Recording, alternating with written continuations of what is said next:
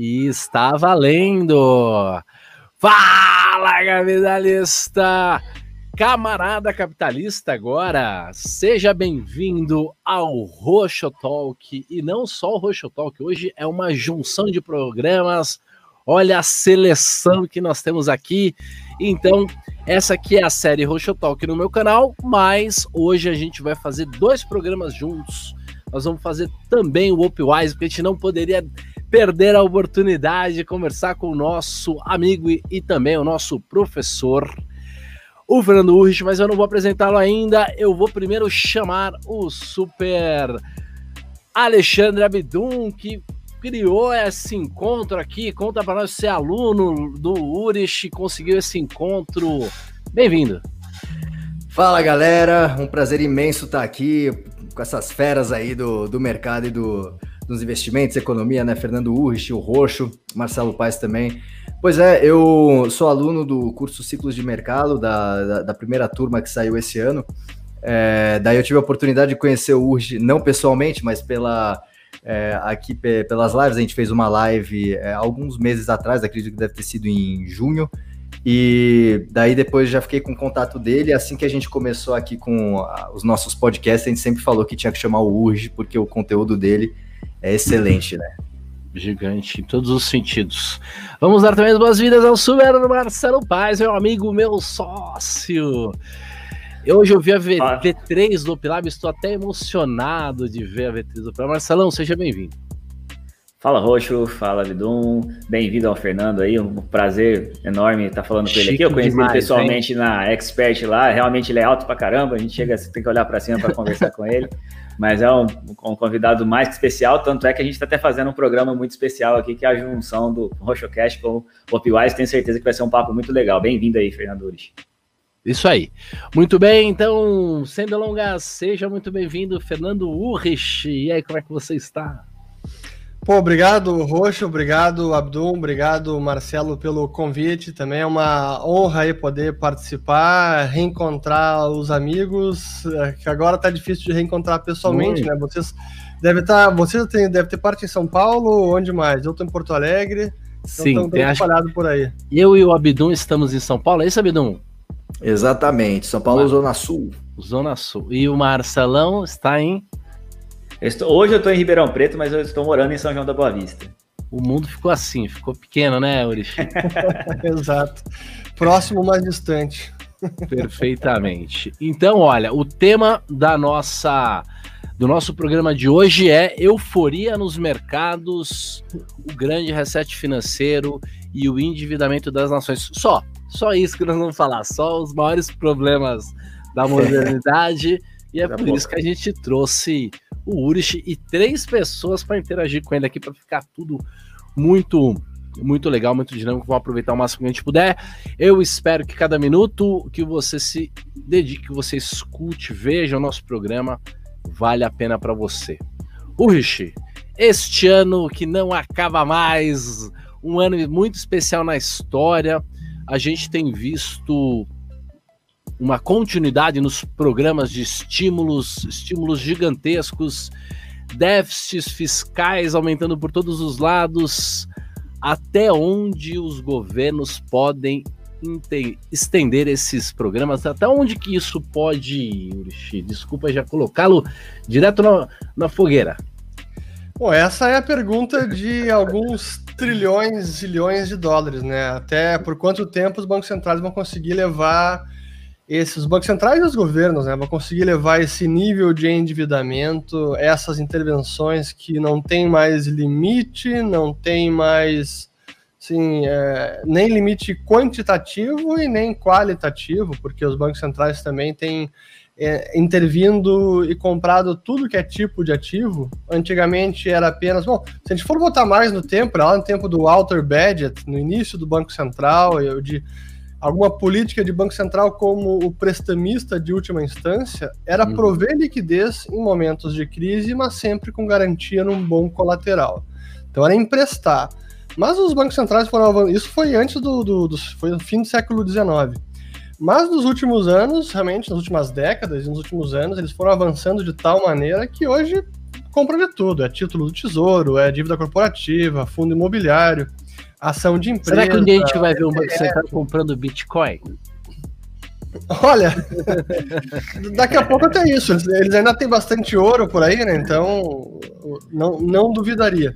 Mas essa é a grande pergunta, né? Por quanto tempo isso consegue ser levado a cabo sem ter nenhuma consequência mais uh, séria em termos de inflação de preços uh, que possa causar tensão social ou colapso na confiança da moeda? Qual é o limite e quanto tempo mais? Não sei responder. Acho que por pelo menos alguns anos mais eles vão conseguir se arrastar nesse, nesse jogo de, de políticas extraordinárias e sem limite, mas uh, alguma hora a conta chega. É, talvez a pergunta nesse caso seja mais importante do que a resposta, né? A gente pensar sobre o tema é muito importante. O Marcelo quer fazer algum comentário? Quer fazer mais alguma pergunta? A gente passa para o É, só sobre o que o Luiz falou aí, parece. Acho que o que dá para falar dos bancos centrais é que eles perderam a vergonha, né? Totalmente. Uma coisa que era. É, em 2008 foi um, um, os QEs eram tabus e tudo mais, dessa vez foi uma coisa que assim, ah, tudo bem, vamos lá, faz e ninguém vai ligar e estamos indo e vamos fazer dinheiro e boa, né? Os maus hábitos são assim, né? Primeira vez que você bebe numa terça, você se sente mal, né? Uma coisa da quarta. é, não, tem, tem, tem, tem, sido isso. De fato, eles é, não têm mais nenhum pudor e, e, e tá dado o recado. Tem que prover liquidez, não pode deixar o mercado corrigir, tem que sustentar os preços dos ativos, porque ativos em queda pode trazer problemas sistêmicos para o sistema bancário. Então, a, a política está aí. E nessa crise da pandemia, eles executaram assim com uma rapidez e uma voracidade impressionante. Assim, era tudo na casa de dezenas ou centenas de bilhões. O Fed, só para a gente, a gente acaba perdendo a noção das coisas, né? Em 2008, o balanço total do Fed, 2008, antes de, logo antes de, da, da quebra do Lehman Brothers, uh, era 900 bilhões de dólares, o balanço inteiro do Federal Reserve. Neste ano, apenas, fruto aí da, da crise, da, da pandemia, eles compraram mais de 3 trilhões de ativos, mais de três vezes o que era o balanço inteiro lá de 2008. Até onde isso vai, né? Realmente é, é de assustar. Até hoje. E o pior é até que. Curioso, né? hoje, hoje eu tava só para complementar, né? Hoje meu filho tá com seis anos, tá na primeira, na primeira série, né? E aí ah. hoje, curiosamente, era o trabalho de colégio, era. Tava assim, tra trabalho de colégio, sistema monetário. Aí tinha o dinheiro no Brasil é o real. Primeira série. Até me surpreendi. Dinheiro no Brasil é o real. Aí tem todas as cédulas. E aí, no fim, tinha um, um box que tinha que escrever, ele já estava lendo e escrevendo.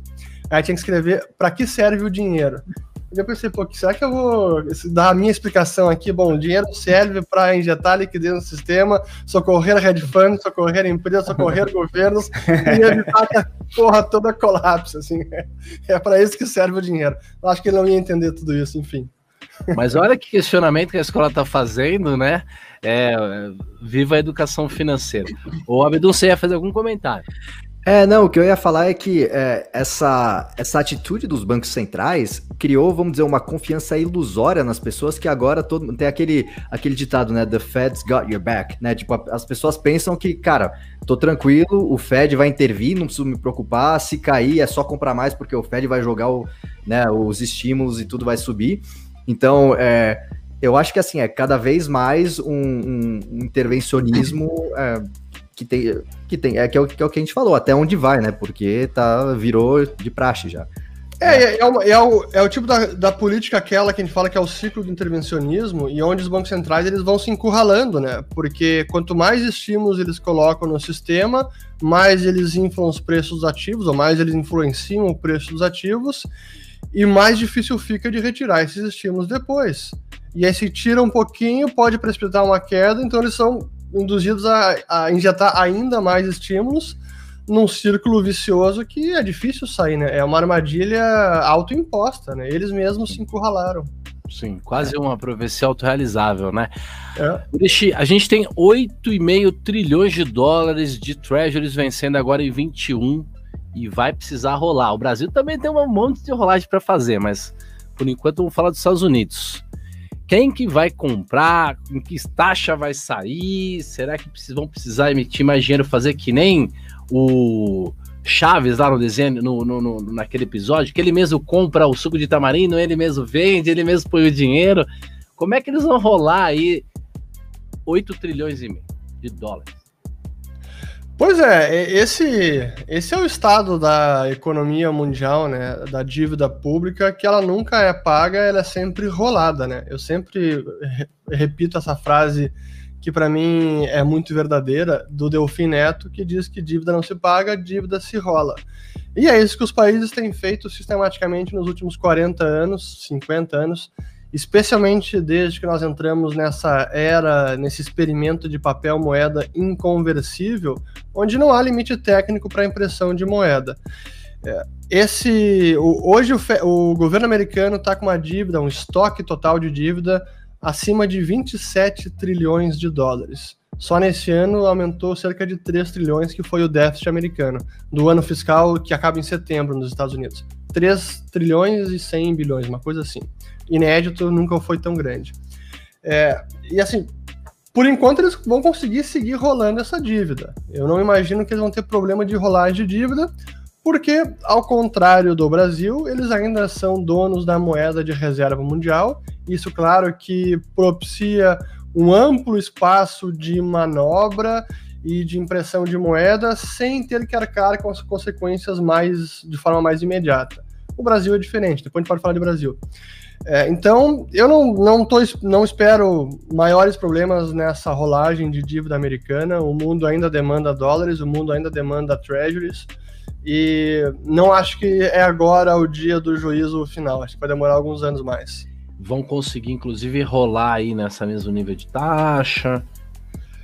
Difícil saber, né? É, depende também de como vai ser o déficit projetado para o próximo ano. Os democratas querem colocar mais um estímulo de 3 trilhões de dólares. É, bom, se for 3 ou 2, fiscalmente é um desastre da, da igualmente. É, então, resta saber também como é que vai ser o déficit do próximo ano. Ótimo, Mas então... se, se, pode ter, até ter alguma elevação de taxa. Eu não imagino uma grande elevação a ponto de jogar de dar medo nos mercados. Até porque aí vem a intervenção do Federal Reserve, que ele está ali a postos esperando o momento de intervir. Assim, pelas, uh, essa é uma das, das ferramentas pelas quais os bancos centrais trabalham. É, é no gogó. Apenas anunciar a medida já sinaliza ao mercado e muitas vezes nem precisa efetuar a medida, porque o mercado já, já se comporta de outra maneira. Por exemplo, o, a dívida corporativa high yield, que é junk bond, né? grau de investimento especulativo, o grau de não investimento. Nunca ninguém imaginou que o Fed fosse comprar dívida high yield. E esse ano ele anunciou, depois acho que foi em maio que ele anunciou, que ia também comprar dívida high yield. Bastou ele anunciar isso para o mercado já começar a comprar a dívida high yield e retornar os uh, e reduzir os juros desse, desse tipo de, de dívida. E o Fed, no fim das contas, comprou alguns milhões, eu acho, de ETF de high yield, então foi um valor desprezível. Bastou falar no Gogó. E a mesma coisa vale para o Treasuries e muito mais, né? Como ele já tem um, QE rodando, ele tem um compromisso de comprar alguns bilhões de dólares e aumentando seu balanço todo mês. Então, se algo acontecer, ah, vai que o yield do 10 anos volte para 1,5, o Fed vai entrar comprando ou vai anunciar que vai comprar e talvez isso já baste. Já ajusta a curva. Para ajustar a curva. Perfeitamente. Ô, Urich, o, nos Estados Unidos o juro real já está negativo. Sim, né? a taxa de juros, olhando o. Eu gosto de olhar sempre o TIPS de 10 anos, que é o Treasury Inflation Protected Security, é o tesouro IPCA deles, que está em menos uh, 0,89, 0,90 por aí. Chegou até menos 0,1 e alguma coisa. Então tá, tá negativo. E esse, se a gente tiver uma, uma, uma, uma, aceleração da inflação lá nos Estados Unidos, isso poderia se agravar. É, é, obviamente que a taxa vai ficar mais negativa, mas isso poderia gerar algum tipo de problema, até para a pergunta que o Roxo acabou de fazer, relacionada com a, a, rolagem dessas dívidas? Pois é, essa normalmente é a expectativa. Pô. Se, os, se o mercado espera uma inflação maior, pô, começa a pressionar o rendimento para cima, né? vai jogando o yield para cima. Só que, por outro lado, tem o Fed querendo que esse yield não suba e o Tesouro Americano implorando para que não suba, né? É, e o Fed já aventou a possibilidade de implementar a política de controle da curva de juros, o Yield Curve Control, coisa que o Japão já faz, o Banco do Japão, e lá eles decretaram, foi em 2016, o teto de 0,10% ao JGB de 10 anos, né, o Japanese Government Bonds. Isso já foi aventado pelo Fed, vários diretores de política monetária lá, do, do membros do, do Copom deles, já falaram sobre isso, então a possibilidade já está aí na mesa. Então, vai que comece a aumentar a inflação, vai que comece a aumentar o yield de 10 anos, o Fed vai entrar e vai dizer, ó, quer saber, vamos acabar com essa história aí de mercado precificando as coisas, agora o teto é 1% e, e não pode subir acima disso.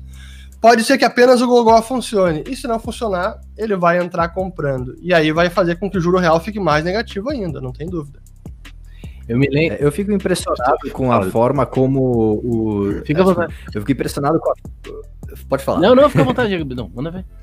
Não, eu, eu fico impressionado com a forma como os, né, os, por exemplo, o Paulo, essa galera aí do Banco Central, como eles falam nas reuniões, eles sempre tentam dar mensagens positivas, mas eles são muito vagos, né? Assim, sem falar exatamente o que vai ser feito, tal, o plano. Eles sempre têm o plano e eu acho que dessa forma eles conseguem depois usar isso como brechas para fazer coisas que talvez ficou de, de uma forma subliminar, né?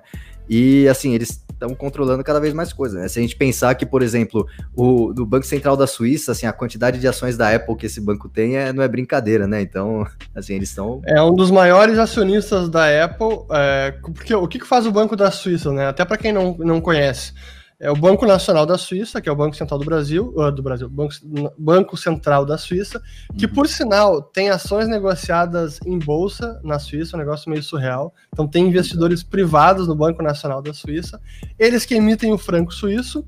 E como a Suíça é um país muito pequeno e não tem quase dívida pública, o que que o Banco Nacional da Suíça vai comprar no mercado? Ele não consegue comprar meio trilhão de dívida pública do, do, da Suíça. Então o que ele faz é comprar dívida pública dos demais países da Europa e ele começou a abrir esse leque, expandir esse leque de ativos elegíveis e começou a comprar ações americanas também. E como ele não faz gestão ativa de carteira, ele só está interessado em acumular ativos, ele compra o índice. Então ele pega lá o SP500, raqueta o o índice inteiro e, e, vai acumulando. E ele está hoje com. A última leitura que eu tinha visto era quase 100 bilhões de dólares, que era o portfólio de ações do Banco Nacional da Suíça. E aí tem todo, pega todo o índice lá, eles têm. Então, sim, um dos maiores acionistas da Apple é o Banco Central da Suíça. Além do que, é um dos bancos centrais que mais inflaciona a sua moeda, né? Porque eles não querem que ela fique muito mais forte do que o dólar. Então, assim, é, é loucura isso. Enquanto muitos países querem que a sua moeda se fortaleça, o Banco da Suíça eles querem evitar que ela se fortaleça demais. É bizarro. Eles, eles impuseram em 2011 uma política que foi, para mim, foi o negócio mais surreal que eu já tinha visto em política monetária. Bom, depois a gente, a gente segue vendo coisas surreais, né? Os recordes seguem sendo batidos. Mas eu lembro que foi lá em 2011 que eles impuseram um piso à taxa de câmbio do euro, ao câmbio do euro. Então lá eles, o, o câmbio é 1 euro, com, comprava na época 1,25 francos. E aí começou a cair essa taxa de câmbio, euro se enfraquecendo, franco uhum. suíço se fortalecendo, uhum. e chegou perto de 1, 1 para 1. É, por quê? Porque o Banco Central do, da Europa estava com as medidas de, de expansão fiscal, de expansão monetária para socorrer os países. 2011 foi a crise de dívida soberana dos PIGs, Portugal, Itália, Irlanda, Espanha e Grécia. Uhum. E aí o Banco Central Europeu já estava ali pronto para começar a imprimir moeda para socorrer os países. E aquilo começou a repercutir muito mal na taxa de câmbio do euro. O euro começou a perder força no mundo e começou a se enfraquecer em relação ao franco suíço. E aí o Banco Nacional da Suíça disse o seguinte: olha, quer saber, a partir de agora, é, não vamos mais deixar o euro se enfraquecer, então o piso, a taxa de câmbio vai ser 1,20. E como é que eles defendem?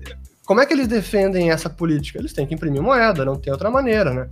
É, mas o negócio é, é tão inédito porque o que a gente via antes de taxa de câmbio fixada em algum valor era sempre uma moeda mais fraca Sim. atrelando ao câmbio de uma moeda mais forte. Tipo, o real fixa o câmbio no dólar, ou fixa no euro, ou as moedas do, do, do Golfo Pérsico atrelam ao dólar, e assim por diante. Mas essa jogada foi como se o Brasil atrelasse essa taxa de câmbio ao peso argentino. Sim. Isso não tem sentido. E, e foi o que eles fizeram. E eu lembro que na época eu disse: olha, eles não vão conseguir sustentar esse piso, não tem, é, não tem como. Em alguma hora eles vão acabar jogando a toalha, e efetivamente eles jogaram a toalha, mas eles não mais tiveram um piso explícito, mas eles seguem com algum piso informal, porque eles compram, eles injetam dinheiro o tempo inteiro para tentar manter alguma paridade, alguma estabilidade com, com o euro e com o dólar. É isso aí. É, a gente está vendo, né, no meio de tudo que está acontecendo, principalmente nos últimos meses, o Bitcoin e os metais preciosos se fortalecendo muito, valorizando muito. Especial o Bitcoin, né, que está voltando aos níveis históricos aí, e no Brasil ele já está, né, é, em máxima por conta, inclusive, do, do câmbio, né, mas o, o próprio Bitcoin lá fora chegou aí quase 18 mil dólares. Depois o Marcelo pode contar um pouco melhor para a gente. É, dessa vez, você está achando que o Bitcoin rompe essa resistência? Isso aí talvez já seja um começo de uma inflação ou de uma antecipação disso? Quer responder antes, Marcelo, ou respondo eu? Não, é, o Roche pediu só no, no, sentido de eu complementar, acho que a pergunta ah, aí, então mas é, a, a, gente está a gente tá vendo as coisas, é, eu pelo menos estou vendo um movimento muito de institucionais, né, entrando no Bitcoin, é, provavelmente já com a visão de reserva de valor, que é uma coisa que o Bitcoin tem que se provar ainda, teoricamente, né? Tem muita gente que acredita nisso, mas a gente não tem essa certeza. E aí, a, a, a tua opinião aí, se ele vai embora mesmo agora não, né? No dia que o Uri te vender, Porto Alegre vai mexer o câmbio lá no dia que ele fizer a primeira vez. Cara, se, se, eu tivesse esse poder de mexer o câmbio, eu, já, eu nem estaria em Porto Alegre, eu estaria escondido em alguma caverna aí. Bom demais. Mas vamos lá. O... De fato, o Bitcoin batendo quase 100 mil reais, é, graças à cotação do Bitcoin e ao nosso Banco Central Brasileiro, que conseguiu destruir a nossa taxa de câmbio. Parabéns para eles. É, em dólares ainda não chegou na máxima, né? Tá, chegou em 18.200, agora estou olhando tá aqui em quase 18 mil. E sim, o que difere de, desse rally de preço nesse momento até agora, né, ao rally que teve lá em 2017 é o perfil. Lá foi muito mais liderado pelo varejo, e até fiz um vídeo recente sobre isso. As, olhando pelo Google Trends, por exemplo, o Google Trends, a busca pelo termo Bitcoin ou buy Bitcoin tá ali como teve nos últimos anos, bem perto das mínimas. A, a, a bolha, o ápice, continua sendo o ano de 2017. E o que a gente tem visto é um movimento institucional, uh, mesmo seja lá fora, seja aqui no Brasil, também tem conversado com os gestores de criptoativos aqui no Brasil, e eles têm confirmado isso. Olha, o dinheiro que está entrando agora é institucional, surpreendente. Então, uh, o pessoal está se dando conta que algo de valor tem nesse novo ativo. E, e não adianta, né? É, o mercado. É, especialmente em termos de, de fundos de investimento, gestores, o pessoal tem mais receio de ser desbravador e inovador, né? É preciso mais confirmação de. Aquele, é o viés de confirmação, né? Eles são conservadores, né? Mogno na parede, é, baterme. É melhor todo mundo ganhar junto e todo mundo errar junto, mas acabar se, se destacando por inovar em alguma posição e Bitcoin é uma inovação, é algo ainda polêmico, muita gente tem até implicância ainda, mas olha, a quantidade de nomes renomados, de investidores renomados que anunciaram ou que já tem Bitcoin, ou que estão pensando, ou que enxergam um grande potencial no mundo, assim, é, é de chamar a atenção. Para mim, o último mais é, emblemático foi o Stan Druckenmiller, que é, foi, do George, do, foi sócio do George Soros no Quantum Fund. E ele disse numa, numa entrevista na CNBC na semana passada, ou retrasada, que olha, eu tenho sim Bitcoin e tenho ouro também. E se a tese do ouro vingar, é porque a tese do Bitcoin vai vingar muito mais do que a do ouro. É, o cara é uma lenda. Então, acho que isso repercute muito e é uma palavra que tem peso.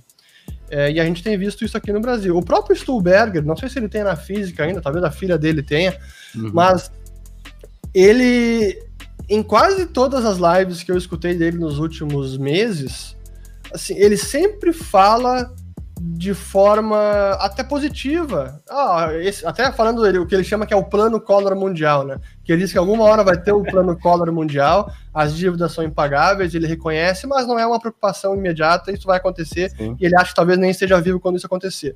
Mas Sim. quando acontecer algo como isso, são ativos escassos, como ouro, como Bitcoin, ele mesmo fala isso.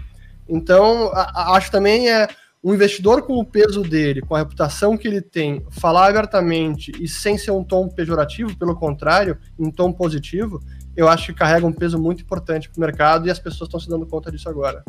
É, eu acho que é, e...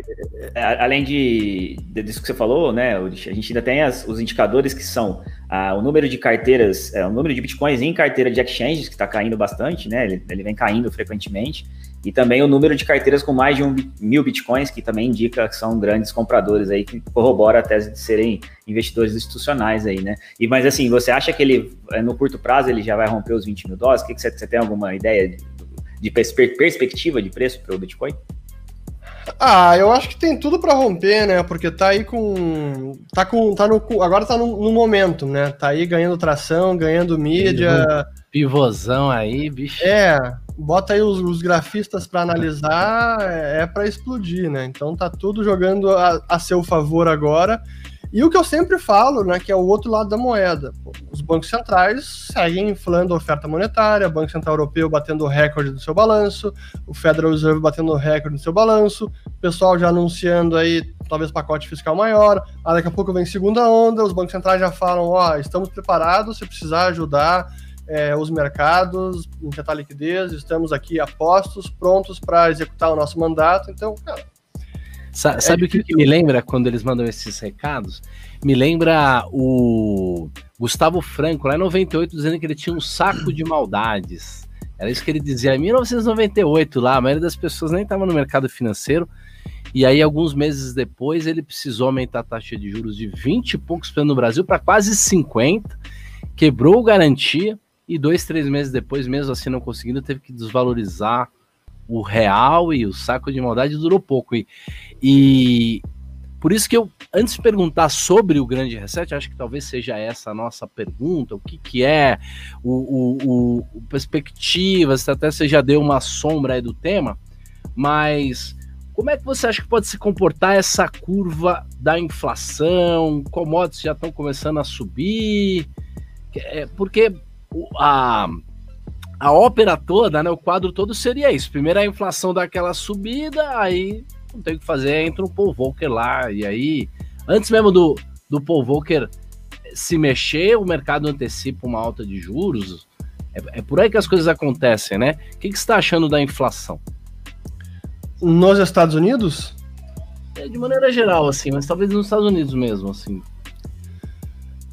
Pois então, é, eu gosto muito de acompanhar os agregados monetários, é, é, talvez uma prática abandonada pela maior parte dos economistas. Até me surpreendeu quando eu esses dias li no Valor Econômico que os economistas voltaram a, a dar um pouco mais de atenção aos, ao tal dos agregados monetários. Porque é o dinheiro em circulação, né? E, e entender como eles estão se comportando e como as políticas fiscais deste ano 2020, como as políticas dos bancos centrais, né, essas compras de ativos em larga escala, como tudo isso impacta o dinheiro em circulação, para mim é fundamental para poder entender de que forma isso pode repercutir no poder de compra da moeda, que perda de poder de compra, para mim, é a melhor definição de inflação, e aumento Sim. de poder de compra é deflação. Então, nessa batalha toda de inflação ou deflação, nos Estados Unidos, pelo que eu tenho analisado, o potencial inflacionário ele, tá, ele é bem grande, porque uhum. os agregados estão aumentando como nunca aconteceu na história dos Estados Unidos. Uhum. Nunca. M1, M2, é, base monetária também, mas a base monetária não é o dinheiro em circulação em si. É, então isso pode fazer, pressionar o dólar. O problema é que os demais países também estão numa situação similar. Não tanto M1, M2 na Europa, por exemplo, isso não aconteceu na Europa, foi mais nos Estados Unidos, até porque o, o déficit fiscal americano foi bem mais relevante do que o déficit fiscal na Europa. Se a gente olhar o que o, os governos uh, europeus fizeram e comparado com, com o, o, Tesouro Americano, a, o Tesouro Americano foi bem mais agressivo nesse sentido. E esse é um, um dos motivos que acabou respingando bastante no dinheiro em circulação. Então, para mim, o potencial inflacionário está aí. É, ele não se materializa ainda com toda a sua força, porque o dólar é moeda de reserva, esse é um fator que gera uma demanda maior por dólar que em outros países não tem, o Brasil é um deles, uhum. o real brasileiro é uma dessas moedas, é, e também porque, de outra parte, existe também a pressão deflacionária, que é a destruição de moeda por conta de créditos que podem se revelarem podres, inadimplentes, e que é aí a pressão contrária Assim como a expansão de crédito significa dinheiro eh, aumentando na, em circulação e é uma força inflacionária, a reversão desse processo, que é a destruição do crédito, é uma força deflacionária. Então a gente tem duas forças opostas agora operando. Nesse momento, para mim, está ganhando ainda a força inflacionária. Mas é, é, é, esse processo que o Federal Reserve quer evitar a qualquer custo. Assim, os bancos centrais têm uma verdadeira fobia quase obsessiva com deflação, que Sim. eles querem evitar esse cenário a qualquer custo, né?